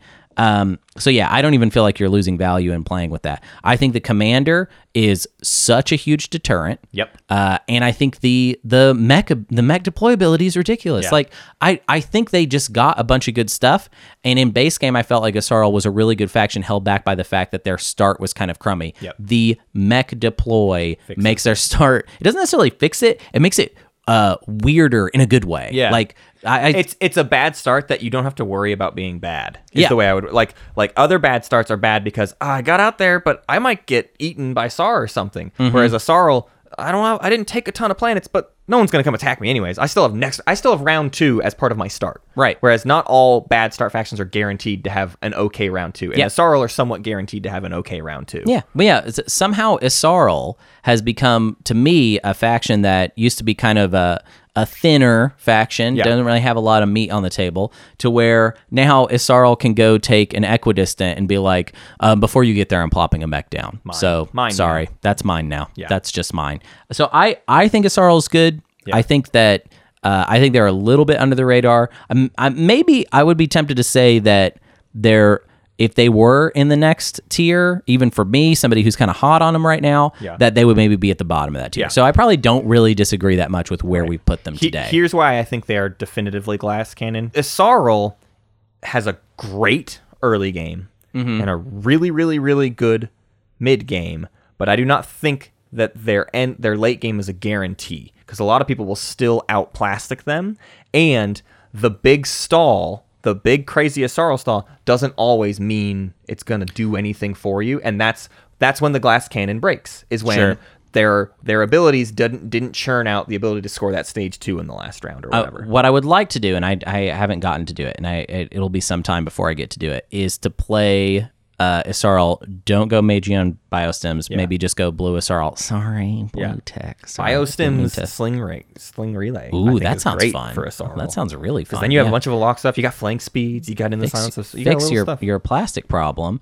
Uh, and I just think that even though everyone's gotten better at starl, uh, stalls, it's they're still the king. still the They're king. Still the but king, the point baby. is the, the the stall doesn't always mean I win. this is gonna be my victory. Whereas Yeah. in base game, the stall that Asarl was the captain of was almost always also for a win. Yeah. and that's not necessarily the case. It's fair. I just want to put two things out there. I want to say, hey, everybody, you don't have to play Meiji on Biosims. And I'm not saying that defensively. I'm saying that as somebody that's now kind of getting into a Sarl and Yeah, playing a Sarl. for sure. You don't have to do Meiji on Biostems. It's not worth it to make the table that angry at you. You are not that type of faction that can kind of just be like, I don't care if you're mad. I'm being mean to you right Yeah, now. right. That's not a Sarl. You don't have to do that. You're sneaky. You're a little goblin. Be a little goblin. Yeah. Uh, our next tier is the biggest one, and it's factions that are hard to stop. Yeah. This is when we're getting it. These are the these are the this is the big stuff. This is these the, are the tournament winners. These are Yeah. the ones that, and e- especially this tier, I would say is going to be the stuff with the highest win rate because you get into the higher tier than this, and it's stuff that. Uh, well, I guess we don't have. there's not a bans ban this phase year. anymore, buddy. Anything could happen this year. Anything huh? could happen. Okay, Everything never is mind. different now. Man, I don't Uh, know the what a stats tournament this looks year like are without going to be bans. completely different Yeah. than they've ever been. Wow. I would say in a way we're starting over stat wise. That It's just I- true. that just blew your own mind. You did. just blew your own mind. freaking out. Yeah. I hate. I, I'm like really nervous about not having bands. Yeah. but oh well. Yeah. Everybody complained before the L1 was in every game, and now everyone will just complain that SAR makes it into the game every single time they're in the yeah. draft. Right. So well, they whatever. will be. And that's just Hey, kind of how it goes. Speaking of L1, Yeah. they're right here at hard to stop. Yeah. And so I- I bottom of think- the hard to stop Yeah. tier is the L1Z1X. I think they have the slightly weakest case. They're the hardest to define. You got you got L1 haters out there. Yeah. Um, you got us routinely being like L1's freaking way stupid, crazy, ridiculously good. And in my boat, I tend to overdo it. Um, and Nope, now I've I- come back down. I, I'm I, no, I'm see. This is I know exactly how good they are, which is bottom Right here. of the A tier. Yep. This is True. where they are. Yeah. Um, they still have a great kit. They've always had a great kit. Um, I don't care if they're using their abilities constantly or not. Their you know who I'm abilities are talking. threats. You, the person that knows I'm talking to them knows I'm talking to you them. f- had a fist fight in an alley We're over this s- We're topic. still, I'm still fighting one particular audience member about this one. Um, when those abilities kick in, they're awesome. And also, here's the thing that always happens with this discussion is everyone leaves out the fact that they have capacity to dreadnoughts. That's something that they are using crazy good. constantly, and it's very good. Um, a lot of the new stuff that they got is quite good. Um, I like the mech. I think the mech has the appropriate amount of extra oomph to Uh-huh. it. Uh, it is helpful. Uh, I think that the hero is fantastic Yeah. and can help Winslay, but also help score points. It's kind of the It's the philosophy best I wish. hero in the game. I don't know if it's the best. No, uh, the best hero in the game, in my opinion, might be Nomads. Actually, Okay, fair. Um, but it's there. Hey, theirs is not that dissimilar from Nomads. Right, it's- and it if you is a set up similar type for it thing. right, it certainly does a bigger hit. Than I like Nomads. I like that it can go either way. Yeah. I like that it's a hero that can help you stop a player, and it's also a hero that can help you lock it up. Yep. The other thing though that you got to remember about the L1 hero is it's awesome, but it is stoppable. Yeah. and that's what's kind of annoying about it. And so if people are really watching for the L1 hero, they, They can just gum. prevent it by Yeah. gumming. Yeah. Um. So I mean that's that's a little rough about it. I think um they you know they have a good solid uh, faction promissory note that helps them hang in there economically. Uh, if they are in a low influence slice, that can be really bad for them. Mm-hmm. Uh, they have a I think I would argue that with the way the meta has evolved, their home system is actually better than Barony's, even though it is awkward. You're getting five resources, which is great for building plastic and it's one planet, and to it's defend. one planet to defend. Um, so yeah, I like a lot about L1. I think they belong where they're at, which is kind of bottom of Yeah. the elite and they're squad. still the o- this is not a huge point I'm making, but they're still the only faction that when the structure objectives come up that nobody else can do, Uh-huh, L1 can do it. Yeah. there's this weird little thing of L1 can just pull off extra objectives that nobody else. they can pull also off. just win tournament games. Like I don't. They just have like a good record. They get picked a lot, but they also win a lot. Yep. It's just something I don't know. I don't know, man. I think just solid. you know where where it used to be in Basecamp. We used to say like Barony and L1. That's kind of center of the good stuff. Yeah. And now Barony has fallen off, and I think L1 still occupies that slot Yeah. of being just like it's. We haven't gotten to the crazy good stuff, Yeah. but they are viable in a good way. yes. Next up is the Emirates of Hakan.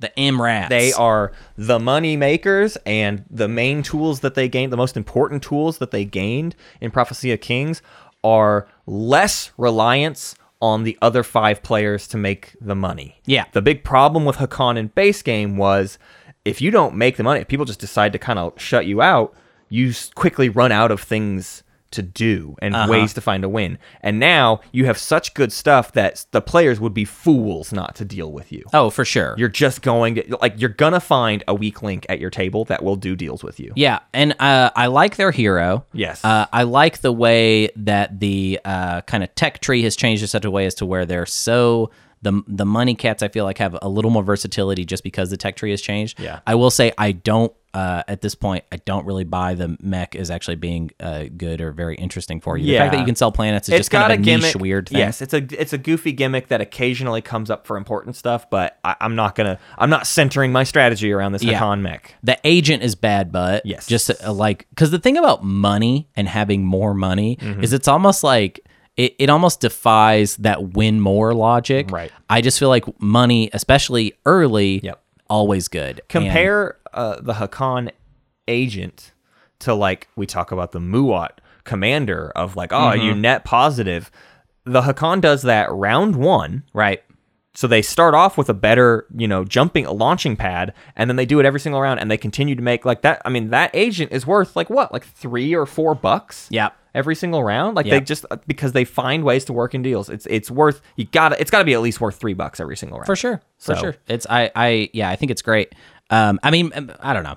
Wait, three bucks does that actually make sense? I don't know. Uh it's at least worth You can two. refresh a four commodity faction. You can get. I mean, it's you can just do, do a wash on them or whatever. It can be. You worth can a get so dollar. creative with it that I don't even That's want to. the point. I- Yeah, I, I, shouldn't pl- I shouldn't play into the math heads Yeah, game don't do because that. you can just get lost there. But the point is, the agent makes it to where people want to talk to Hakan. Yeah. and then you, the sky's the limit. Yep. Whereas before there was a little bit of like the six commodities is not enough to force people to come talk to Hakan. Right. and you can still get left out. But now six commodities plus the agent, you got you got friends coming to your table. It's it's uh, it's pretty good. Um, I do think that some of the things they got not, not as interesting. I don't think the commander is very interesting. I don't think the uh, mech is actually that interesting. Although the I mean, in a weird situation, the mech could completely prove me wrong. Right. You know what I mean? Like Right. y- if you find that, and home system is still uh, obnoxious, but but, whatever. The home system's still obnoxious, but their hero is like full on assault for It's- that. it's good. if you need it to be, It's- and that's what it's- makes them hard to stop. Is like they have a great early game, they have a killer mid game, and then they can lock it up in the end game, Right. If need be, Right. it's a weaker. I mean, they're the they're close to the bottom of this hard to stop. So they're harder to stop factions, but they have a tool in their kit that Right. makes them hard to stop. Yeah, and I will say this: what's interesting about Hakan is I feel like Hakan now has like three or maybe no, no, definitely three, three like rival, no, maybe four rivals. Yeah. in their kind of like make money, Right. have stuff, win the game, and I think there's four like three or four factions you could argue Yeah. do it better, But than like, they do it. There's there's stuff that's better, but also sometimes when those factions are at the table, they can just be in bed. Like there's, I mean, we've started the term catfishing because Oh, totally. Hakan and Jolnar just sort of can do things to the table Yeah. that other people can't do, and the, the same is true with a lot of those other deal making factions. Uh, Nas Roka being at your table doesn't make Hakan worse. No, it not at makes all. Hakan a lot better. No, yeah, Hakan H- Hakan excels at a table where there's a lot to to, to, barter. buy. Yeah. yeah, Uh, totally. speaking of Nas Roka, is the other cats are next up on our hard to stop list. Uh, the Nas Roka alliance Yeah. is uh, crazy good mechs and flagship. I would say are what part of defines them being hard to stop for me. You can set up for like a very tanky end game. And a lot of their other stuff then relies on a bit more luck in the exploration game. But Sure. they do it so much and they do so much deal making within that exploration stuff that they can find wins quite easily. This is one that I feel a little less confident because also uh, I would say this is uh, of the expansion factions. I know the least about Cabal, and then I would say I know the second least Yeah. about NRA. I feel like, you know, I mean, it's we're kind of well documented at this point. I don't want to sound like a broken record, but I just don't really like the relic deck, and I feel like one of their advantages is having lots of relic fragments. And it's n- I know it's not just that simple. It's not just that well you play NRA so you can just fish for relics and that's all you do. Um, I know the fragments also help with tempo in general. Yeah, and command counters and Yeah. make you. Yeah, I, I think you play Nasroka, you get the same number of relics everybody else got, and then you have the late game with way more command counters and way more opportunities and way more stalls than everybody else. Yeah. Um. And I, I, I mean, we did see a spike after release of Prophecy Kings where Nasroka was winning constantly All the time, yeah. because everybody was desperate to do the relic deck, which means people were way overpaying for Mm-hmm. uh, black market forgery and way overpaying for relic fragments in general. And so that has come down, and it and it is proved to show that Nazroka do have some issues. Their home system is terrible. It's Yeah. it is among the worst home systems in the not game. good, not Uh, good. not good for money, not good for command counters, not good for defending. Um, but you can get units there. Like you can get your mechs into place, and you can get your flagship in your home system, and then it's defensible enough, anyways. Right. Um, yeah. So you d- it's it's another, it's similar to Hakan. You defend it in the space. You don't defend it on the ground. So Yeah, the planets you have become to. the, big- the the planets become irrelevant.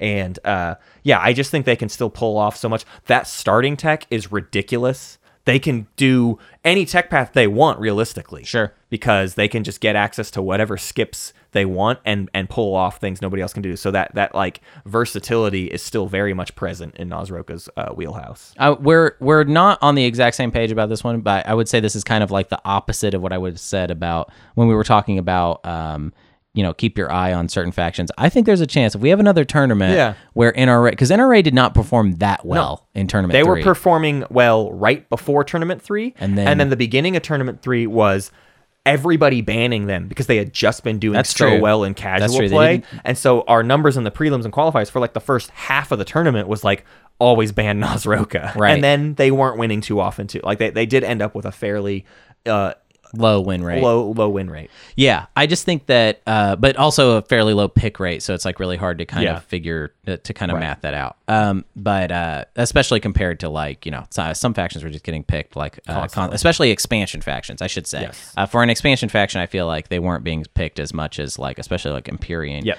I think tournament four will decide whether uh, NRA is actually that good or not, and I think there's a chance that next year they might be shifted down. I, uh, When- and we'll create that real- reality when we get there. For now, this is exactly how good I they am are. most excited uh, to get back into Nasroka. I, I steered away from Nasroka after they were just so hot Mm-hmm. early on. I was like, well, I don't want to play the game, the faction everybody loves, but now people don't love them again as much, and I Yeah. f I f I I, feel like I've been granted permission to get really into Nazroka. Oh yeah, yeah, Yeah. yeah, yeah, They're they're they're not cool anymore. not cool anymore, so Their now first album, you liked them before they were cool, first of all, and then they got too Actually, cool. I didn't. I didn't. I didn't even Nah. like. I. I just once they became super hot, I was like, well, then I'm obviously I'm never gonna play this faction. I thought they were terrible. I thought they were before release. I thought they were going to be the de facto worst faction of Yeah. the the uh, game Wow, that's funny. because I thought exploration was a total mixed bag Yeah, and just like not reliable at all. And it, to, to me, it seemed like they're hinging their whole strategy on gambling. And that's not how it's worked out. It's a bit more reliable than that. But as we've come back around to it, it is still kind of unreliable. I think in a, in a lot of ways, a, a lot of the stuff I've been doing, um, just in my life, Mm-hmm. has been hurting Nazroka. Because here's the thing: I think when when the expansion first came out, everybody was paying uh, too much for that danged old black market forgery because they were so excited about the relic deck. And now I've convinced everyone that the relic deck is not trash. Yeah, it's it's not necessarily trash. It's just like you gotta you gotta look at what the odds are when you're playing it and factor that into what's going on. I do like the deal that people do sometimes where they're like, I'll give you this much for the draw. If it's something good, non-binding, I'll give you, more. But if it's bad, I'm not going to give you more than that. You know what I mean? Um, I dig that. I think that makes sense. Uh, I don't think so. When I was talking about rivals to Hakan, e- economic rivals, I Nazroka is just like kind of a question mark for me. I don't Yeah. think that they're on that level. No, they're not an economic, but I, I think they're more well-rounded than Hakan. Yeah. I, I, I I think mean, they they have, have different types of other abilities, tools. yeah. They, their mech is better than Hakan's mech. Their flagship is better than Hakan's flagship. They Yeah. have a better tech path than Hakan, or a more reliable tech path than Hakan. Yeah, it's hard for me to say anything certain Yeah. Uh, for my for myself. Just my my experience. Next up is the certain of certain factions. It's the Federation of Soul. Yeah. they're so good they're boring. yeah, and and you know what? They're so good that I guess I'm boring because I like playing Soul. I do I'll too. say it. I like. I it. like it. It's, It's well, it's fun. the new. It's the new yin for me. And New I, s- yin. Mm-hmm. I keep saying that, but it is the new yin. Yeah, Um, new the yin. things I liked about yin are what soul new soul is pretty good at. Yep. And the tech path is better. The advanced carrier chews are awesome. They have make good money. They it's they're just they're good. They're really good. Mm-hmm. Um, Yeah. They don't do anything terribly fancy, but sometimes I like a lot of times I will play a really fancy faction and leave a lot of opportunity on the doorstep. Yeah. Because I just forget. I tend to play Twilight Imperium as though I'm playing a vanilla faction and I forget to use my fanciest abilities. Right. And Soul feeds into that perfectly. Like, well, I'm not going to go, I'm not going to steer myself wrong then. I'm just going to play a solid vanilla game of TI. Also, that hero can be nuts. I mean, Yeah. it's not always nuts, but that hero can be like, why did they get this? Yeah. This can just be like, thematically, I don't even understand why they What's have happening? it. And it like can be so good that it's game win. Uh, sometimes it's, I mean, there's a lot of games where It doesn't do anything. It seems like when you read it in the abstract, you're like, wow, this should be good like all the time. And I feel like it's good like 45 Uh-huh. It's a thing you have to set for. up for. It's a command counter economy problem. Yeah, question, sure, Right. sure. If, you, if if you're a soul that locks down You're good at Nekathal command early, counters. Yeah. then you're gonna do all right, and you have some advantages, and you can get more. Um, but if your slice is bad at command counters, then all you have to rely on is your faction ability for command Yeah. counters, and that's not necessarily enough to make the hero do amazing. I, I'll say this. I think there's uh, a lot more. The one thing that that got taken away from Soul is that the, it's uh, there's a lot of people that are good at custodians and want to do custodians now. It used to feel like there really weren't that many factions that were good at getting custodians, and so Soul more often than not, if they were in the game, could just kind of focus on getting custodians, and that's all they would care about. Now it feels like everybody's kind of got some stuff that help. It's again the, the the round one has gotten easier kind of across the board for most factions. Yeah. Um, so if it's easier, then that means that custodians is going to be more in play. right. Um, so yeah, but uh, Soul's always good. Uh, Cages is wrong about Soul. Soul's great. Uh, next up is the Empyrean, and Mm-hmm. uh, Empyrean are uh, really s- solid. Yeah. early game, I would say. Yeah. now I- I'll say this. So this faction, the next faction we're going to talk about, this is when we've gotten to that point where arguably, Yeah. and I mean, there's no arguments here because we're right, but I in an alternate universe, you could have imagined this being the beginning of the S tier, of Absolutely. the top Yeah. top tier. Yeah, I, I think Empyrean are among the Uh-huh, most difficult to stop. This is speaking anecdotally most mostly, but man, Every time that flagship is parked in the home system, Yep. it's untakeable. Yep, it's yep, yep. as untakeable as Yep, yep, Necros. yep, yep, yep. And the fact that they are such a definitive blue tech faction and blue tech is still best means they just have access to things like nobody's business. The nebulas never slow them down. Not that that's like a huge deal, but like Mm-hmm. it can matter and it can get them in spaces that, that matter and they can wheel and deal. Mm, probably not, I don't know, maybe to the same degree as Hakan. Yeah. Oh no, I actually think You think that they're better? I I think Empyrean is legit better at money. Yeah. Than well, I mean, It's and complicated. just raw value of money. No, but in having money and then also so okay. So I think what makes you one of the best factions in the game is strong economy and punchy. Yeah. Um, the reason this faction and the next faction are not quite on that highest level for me is they have like kind of a lot of one and then maybe the other is a little questionable. Um, so Empyrean, I would say the economy very, very, very, very strong. Yeah. The punchy, they can get stuff wherever they need to get it, but it's not always that punchy. Yes. Um, and but I mean, on uh, the fact that it's just like if they've got it locked down, then It's over. yeah, it's pretty over. That's huh? the big thing is in the late game, if they didn't already lock it down, it can be hard to go steal the points they, they need to they steal. are for sure hard to stop. yes. Yeah. Yeah. Uh, next up is that last one in the hard to stop category, and it's the Argent Flight. This is, of Arguably an course, S tier, Uh, of course, arguably an S tier. Yes. That's why it's at the top of this tier. but economically, you can make the argument that they uh, lack a little bit. And when we say economically, they are an efficient faction. Sure, When you- yeah. When you go Strike-wing into the alphas are masthead, cheap. Yeah. Cheap. You can get cheap, Cheap, stuff cheap, all cheap. over the place. You're getting PDS. You, nobody ever attacks you. You can play the game cheaply. I've seen dozens of Argent games get to nine or ten points just chilling in the slice and, Yeah, and sure. making everything else work. But what they're not good at is actually making money that needs to be used. Yeah. Right. They're just good at saving money Yeah. that they didn't have access to or something. Like Right. basically Argent can ply, can play in a really poor slice Yeah. and do just fine. Yep. But actually making the money becomes so when those spendy objectives come out or when you have a need for bigger units to strike harder. Again, strike wing alphas are great defensively. That just like Empyrean doesn't mean you're going to go take stuff from other people Yeah. easily. In the early game, you will, but in the late game, that's where it starts to struggle for Argent if you haven't already locked it up. The thing is, most of the time you have already locked it up. Yeah, the thing about Argent is so Ar- it's so the idea of winslaying Argent is so crazy to me that I like want to see it. At this Mm-hmm. Yeah. point, I just want to see th- if it's Someone do possible it. Yeah. because Airy Hollow Lattice is such a ridiculous tech; it makes it just completely impossible to deal with them on any level.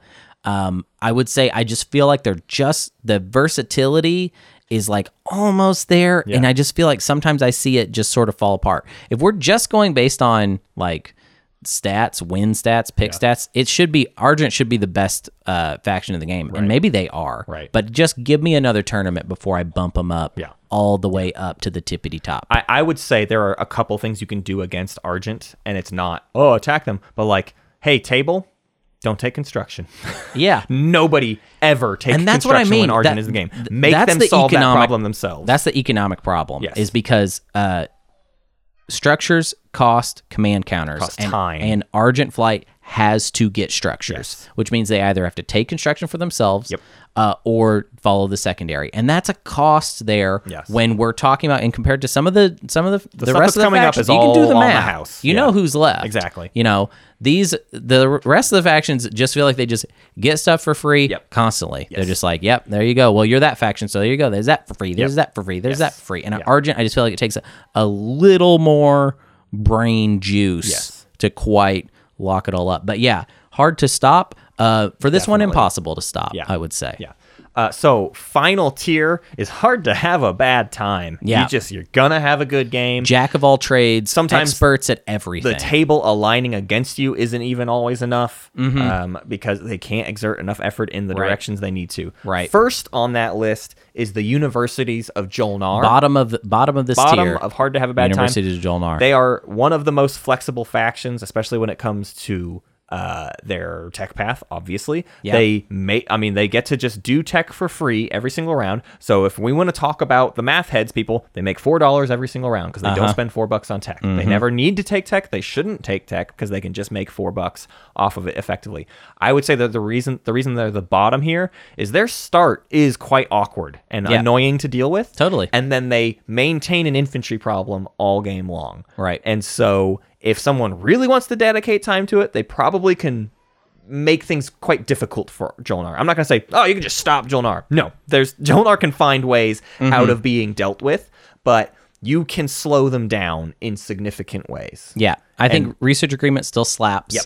I think uh, they got uh, a completely. I don't know why they needed to have such a good commander, but they have a great commander Yeah, man. that leans into what I always thought was their biggest strength was like a PDS opening. Two PDS at home. Two PDS with at that home, yeah. Mm-hmm. commander that is not hard to unlock. Right.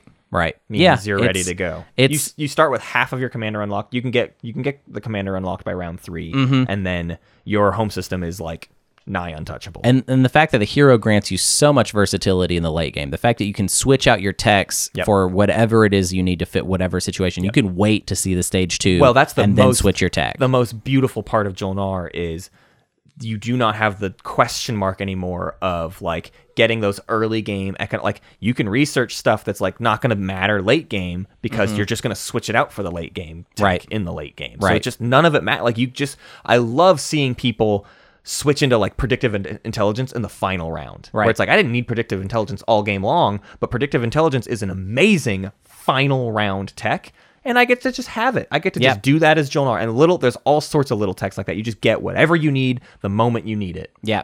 Yeah, like a weird biostims at a time Yeah. to be like, okay, I'm going to biostims this and use it twice, and now it's uh, fantastic, Right. and now I'm good. Right. Um, yeah, I think so. Jolnar uh, didn't didn't do super well in uh, tournament three. Didn't get picked a crazy amount because they got banned. I'm sure a lot. Yeah. Um, this is what's great about this top tier is you know you already realize what's up there.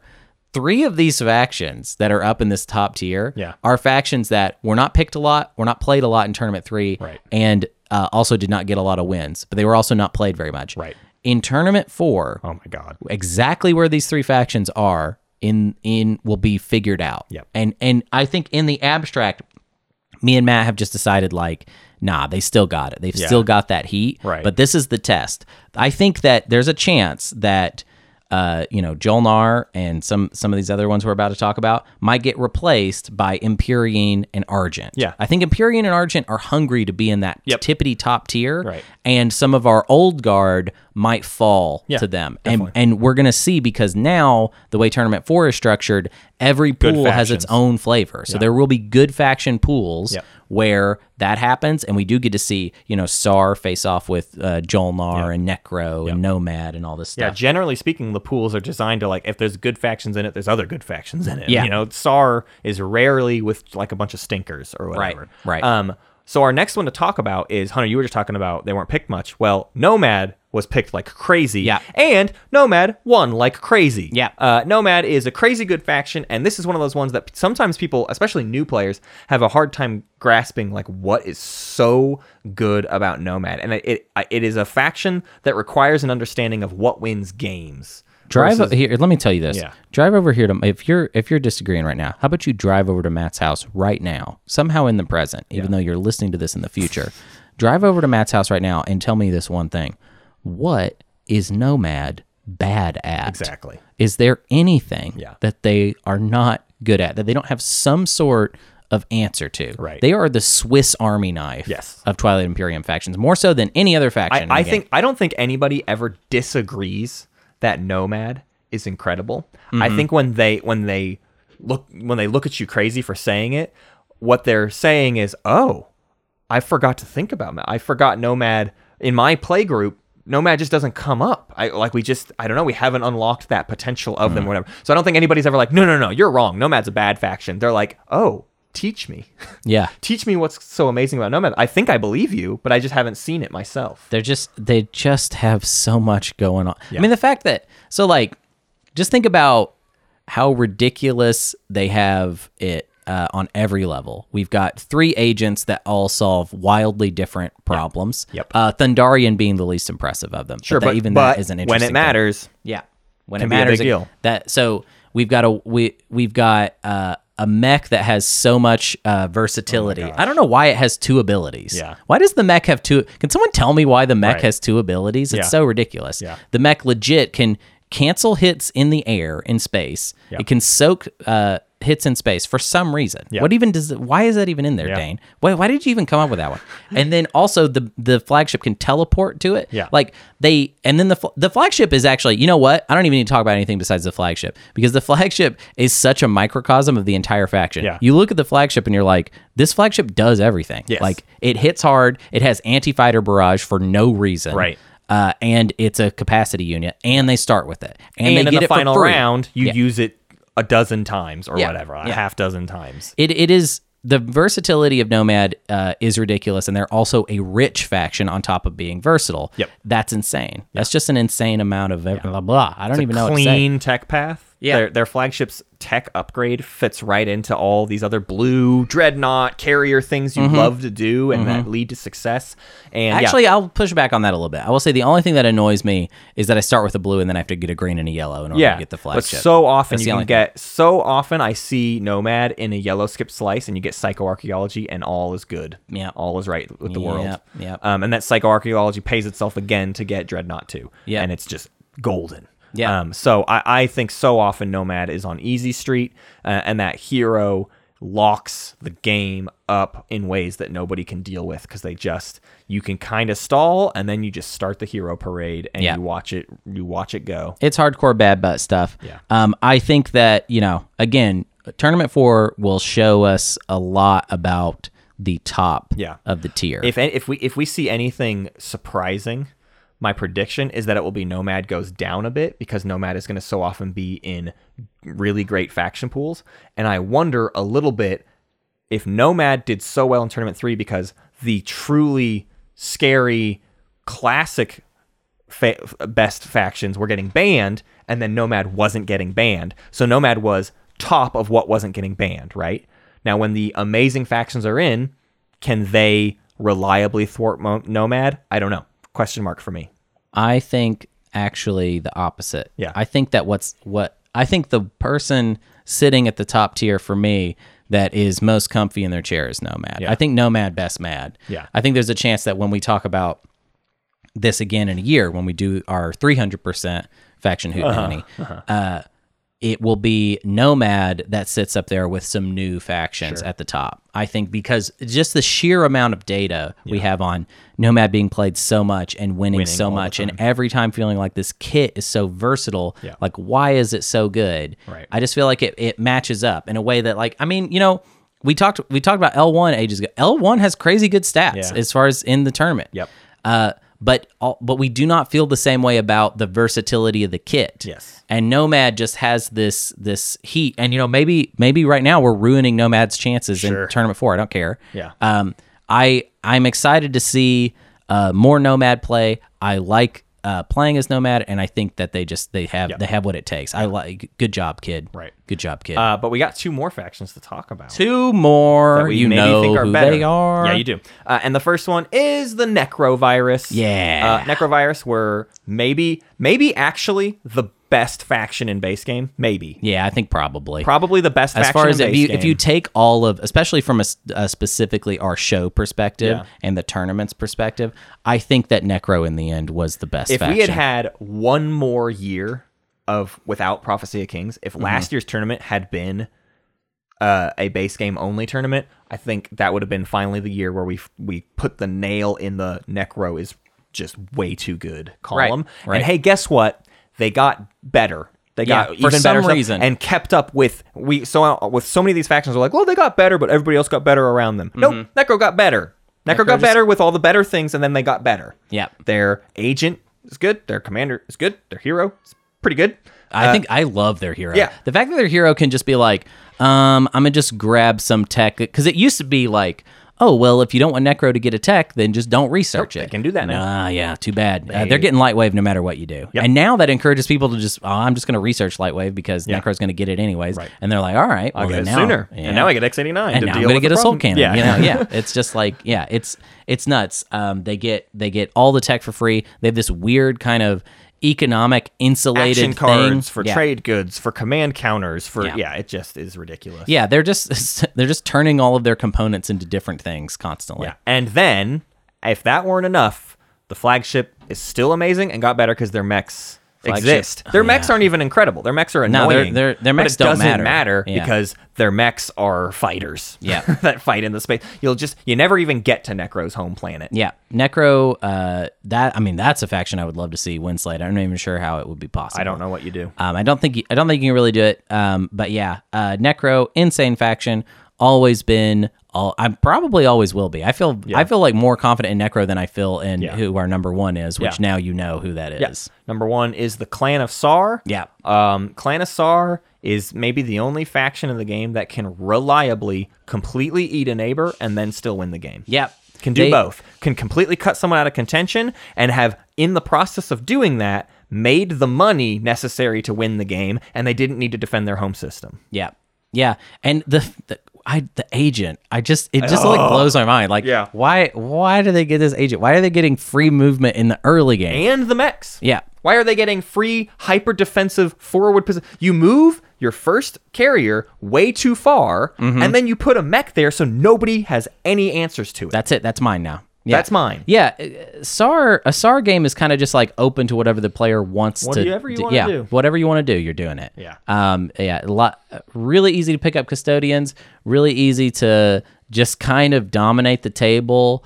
Um, they're a mean faction. They're a faction that uh, I don't, but they're a mean faction where I don't know what you do about them. Yeah. that's the weird thing about Exactly. Sar is it's just like I don't know. You know, one thing we failed to mention with Necro is that the start has always been kind of bad.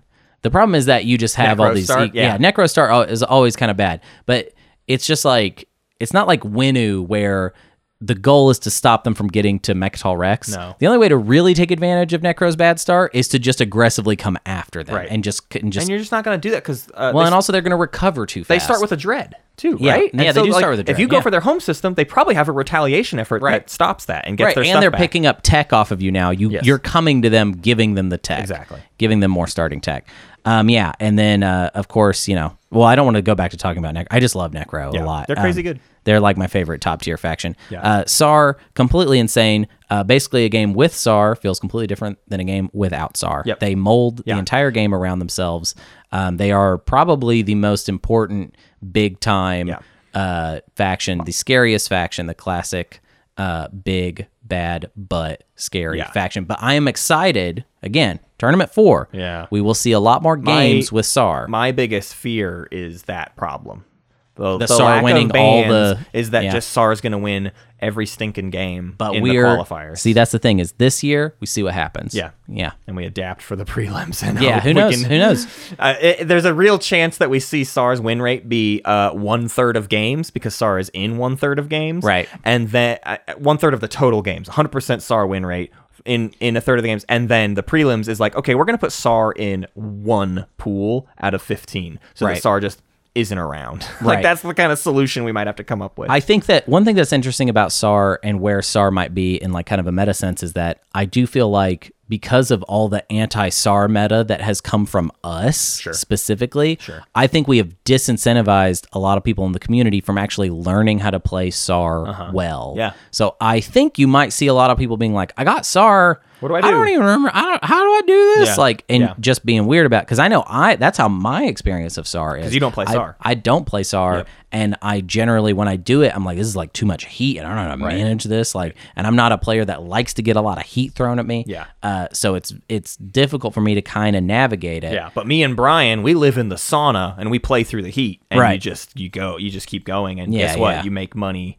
like clockwork, and you just keep pushing harder and harder. You just and- automatically make the monies. yeah, Well, that was it. Second annual Prophecy Second of annual. Kings. There's your tier list. but it's not a tier list. It's a cookbook. I Yep. hope you're full. yeah. I hope. Did you're, we fill you up? Did I we hope fill so. you up? I hope your tummy hurts. Yeah. Hard to from have a all- bad time. from all that New Year's faction hootenanny in your tum tum. Let's go over it one more time. Hard Yeah, to have sure. a bad time. Clanisar, Necrovirus, the Nomad, the Universities of Jolnar. Hard to stop. The Argent Flight, the Empyrean, Federation of Soul, the Nasroka Alliance, the Emirates of Hakan, the L1Z1X Mindnet. Our glass cannons, the Isarl tribes, the Winu, the Vuul Wraith Cabal, and the Titans of Ol. That they need the seventh player on their side. The Axcha Kingdom, the Ghosts of Creus, the Barony Letnev, the Mahakt Gene Sorcerers, and the Mentak Coalition. And the actively difficult Embers of Muwat, Sardak Nor, Nalu Collective, Arg- Arbarak, I almost said Argent, and the Yin Brotherhood. Yeah. That was it. There was your tier list. That is the current meta. Yeah. It's been defined for you. hey, we, we did this for you. We just made it that. You don't have to argue. You can talk about alternate realities and Uh-huh. how that might be. You know, we all we all have our theories on the multiverse, but this is the you are it living in universe. This, new reality. you are living in universe. This. And now your job is to fix it for next year. Yeah. It's not that we're wrong right now, it's that we'll change it for next year. We can, we Gauntlet. can change the meta. Gauntlet been thrown. Prove us wrong. Prove us wrong with wins. Don't prove us wrong with thoughts. Yeah, I don't care. prove us wrong by winning and then showing us the winnings. Yeah. Okay. That's always been the story of Arborek, right? Just Oh, yeah. stinking prove it. And oh yeah. An- and if then you win a Andra game, it's did not like it. yeah. Andra did do it. Yeah. Andra did it. Andra did it. Every, We were all there. And now Arborek's we the all best faction. saw it. Arborek is really good, better than Yin. I want to thank our Weird Bows, Big Al Cappuccino, Weird Squeamish Bows. Inu, Brassbird, Brian, Kaluan, Goondock, Son of Leto, Astoria, Alice, Emlachevsky, Sunfax, Absol, Arwise, Fancy Zeeling. And I want to thank our new category of things. Yeah. Uh, so the new uh, name for the uh, $50 tier it used to be called Little Peace Turtles. Yeah. Now, for this year, it will be called Mama's Lovely Larva. Mm-hmm. As in Gama Mama, as in Sardak Nor. This is the year This of is Sardak the year Nor. of the bug. Uh, Yeah. Patience is a virtue. My son is also named Bort. Nuclear Pasta, Sturmy Stern, Bupu, Doberhuawa, Frank G, Gazkio, Rekka, Jaddy M Jedi, Carnal, Rolo, Uncle Batty, and Teddy's Jam for you. um, Galactic Council poll uh, for this next month. Uh, we got it. Here's what it is. First option, expansion two, wish list. We do a wish list for expansion two. Second option, we play Philroy's charity brawl draft. and Yeah. We talk about that. Third option, bel- the sit down. Uh, let's learn sidereal confluence. This is your last shot, sidereal confluence, people. Uh, fourth option, let's learn Spirit Island. so we threw- did kind of screw up the sidereal confluence people by having expansion two wish list, which, will everyone- win. Yeah, that'll probably win. And then having also Spirit Island. We're sorry we did you like this. Yeah. We, I can't legislate for you. Yeah. You know what I mean? Yeah. I'm just here to present. You got to form your own coalitions. You buddies. gotta figure it out yourself. Um, Homebrewers Guild. So, actually, I'm not even gonna talk about it. We'll figure it out. The uh, Homebrewers Guild hold. Uh, we have uh, announcements to be made uh, later. We were gonna do a Patreon update in general, but I'm getting a vibe from Matt that we are kicking that down to next week. Yeah, it's it's getting a little long this episode to then also do a ton of Patreon updates. But you will get one. Um, we we like to freshen up the Patreon every single year, uh, and this year is no exception. So Homebrewers Guild, the way things will work, Yeah, will different. be different going forward, and I'm really excited to uh, talk about how it will change. Yeah. Uh, so no updates yet. Homebrewers Guild, hold hold next week. Yeah. I got you. give us next week. Uh, hey, you can rate our podcast, and guess what? You should be able to now do that on Spotify. Spotify has added ratings, uh, and so if we decide we care about algorithms, which uh, we don't, but you know what? We like to say it anyways. Give us a five star rating because it makes us feel good. I get a little notification, and it, ma- it warms my heart to hear you like the show. So if you like the show, give us a five star rating and tell us why. Uh, you can also find our website, spacecatspeaceturtles.com, where you can get information about our Patreon, which we will have updates Mm-hmm, for next week. You can find our Twitter at spacecatspod. Uh, you can join our Discord, and you can find all of our sweet, hot merch. on Sweet our hot Threadless. merch. Sweet hot merch. Um, and yeah, just uh, on Spotify, I just want to let you know for those for those ratings. Yeah. When I'm in when I'm in a low spot, when I'm not feeling my best, when I'm Yeah. not feeling 100, percent Yeah. I just look at my ratings. Okay, Mm-hmm. just look at my ratings, and uh, they make me feel good. And so maybe next time you're giving us a five star rating, you say, Hey, Hunter." hey, Hunter, hope you're having a good day. Just make it a personal message, Yeah. just to me. Leave Matt out of it. just say, Hey, Hunter, hope you're having a good day, or you know, Hey, Hunter, I hope I hope you ate, you ate you ate something good. I hope you ate something good. Give us a five star rating and just tell us about whatever your most recent good meal was. Just Yeah. tell us how that was, and we can be like, oh, that sounds really good. And that made Yeah. me feel a little bit better to hear about your good hamburger. Or give us a five star rating and just go. "Glorp."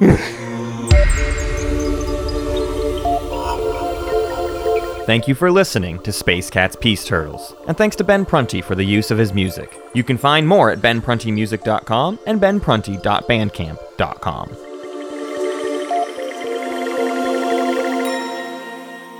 Pax Magnifica, Bellum Gloriosum.